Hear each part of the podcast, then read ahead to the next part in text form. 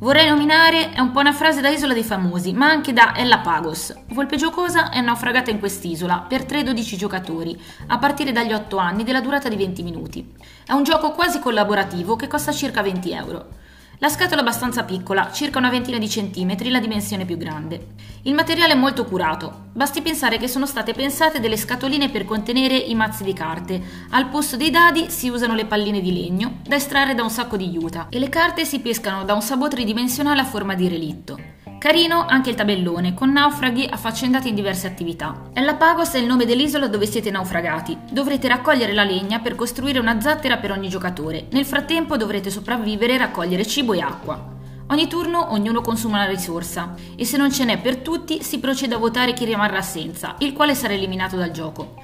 All'interno del relitto trovate carte con mezzi per potenziare la raccolta delle risorse oppure bottiglie d'acqua o cibo. È una vostra scelta decidere se condividere queste risorse con la collettività, donarle a chi ha perso la votazione o tenerle in serbo per salvare la propria pellaccia. Ella Pagos è un gioco collaborativo fino a un certo punto, come dicevamo, anche un po' cattivello. La grafica tende un po' a smorzare questo effetto e il regolamento è semplicissimo, adatto anche a chi non ha mai giocato prima. Ora c'è una votazione in corso perché non c'è acqua per tutti. Noi non abbiamo detto a nessuno che abbiamo una bottiglia nascosta.